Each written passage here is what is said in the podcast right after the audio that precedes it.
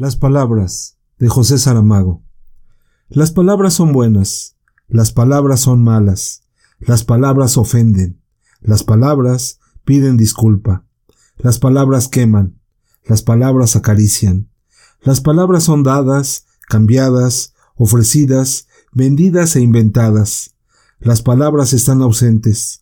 Algunas palabras nos absorben, no nos dejan, son como garrapatas, vienen en los libros, en los periódicos, en los mensajes publicitarios, en los rótulos de las películas, en las cartas y en los carteles. Las palabras aconsejan, sugieren, insinúan, conminan, imponen, segregan, eliminan. Son melifluas o ácidas. El mundo gira sobre palabras lubrificadas con aceite de paciencia. Los cerebros están llenos de palabras que viven en paz y en armonía con sus contrarias y enemigas. Por eso la gente hace lo contrario de lo que piensa, creyendo pensar lo que hace. Hay muchas palabras. Y están los discursos, que son palabras apoyadas unas en otras, en equilibrio inestable, gracias a una sintaxis precaria hasta el broche final. Gracias, he dicho.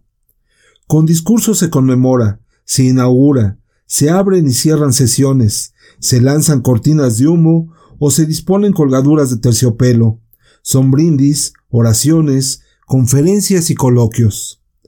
Por medio de los discursos se transmiten loores, agradecimientos, programas y fantasías.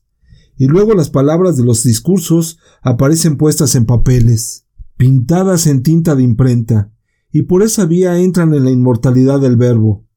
Al lado de Sócrates, el presidente de la Junta domina el discurso que abrió el grifo fontanero, y fluyen las palabras, tan fluidas como el precioso líquido.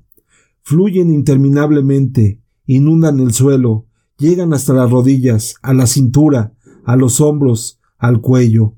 Es el diluvio universal, un coro desafinado que brota de millares de bocas.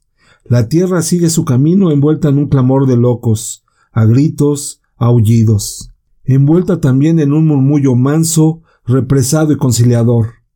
De todo hay en el Orfeón, tenores y tenorinos, bajos cantantes, sopranos de do de pecho fácil, barítonos acolchados, contraaltos de voz sorpresa. En los intervalos se oye el punto, y todo esto aturde a las estrellas y perturba las comunicaciones, como las tempestades solares porque las palabras han dejado de comunicar. Cada palabra es dicha para que no se oiga otra. La palabra, hasta cuando no afirma, se afirma. La palabra no responde ni pregunta, encubre. La palabra es la hierba fresca y verde que cubre los dientes del pantano. La palabra no muestra, la palabra disfraza. De ahí que resulte urgente mondar las palabras para que la siembra se convierta en cosecha. De ahí que las palabras sean instrumento de muerte o de salvación. De ahí que la palabra solo valga lo que vale el silencio del acto. Hoy también el silencio.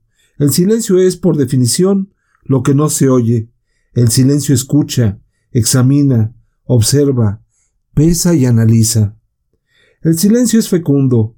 El silencio es la tierra negra y fértil, el humus del ser, la melodía callada bajo la luz solar, Caen sobre él las palabras, todas las palabras, las palabras buenas y las malas, el trigo y la cizaña, pero solo el trigo da pan.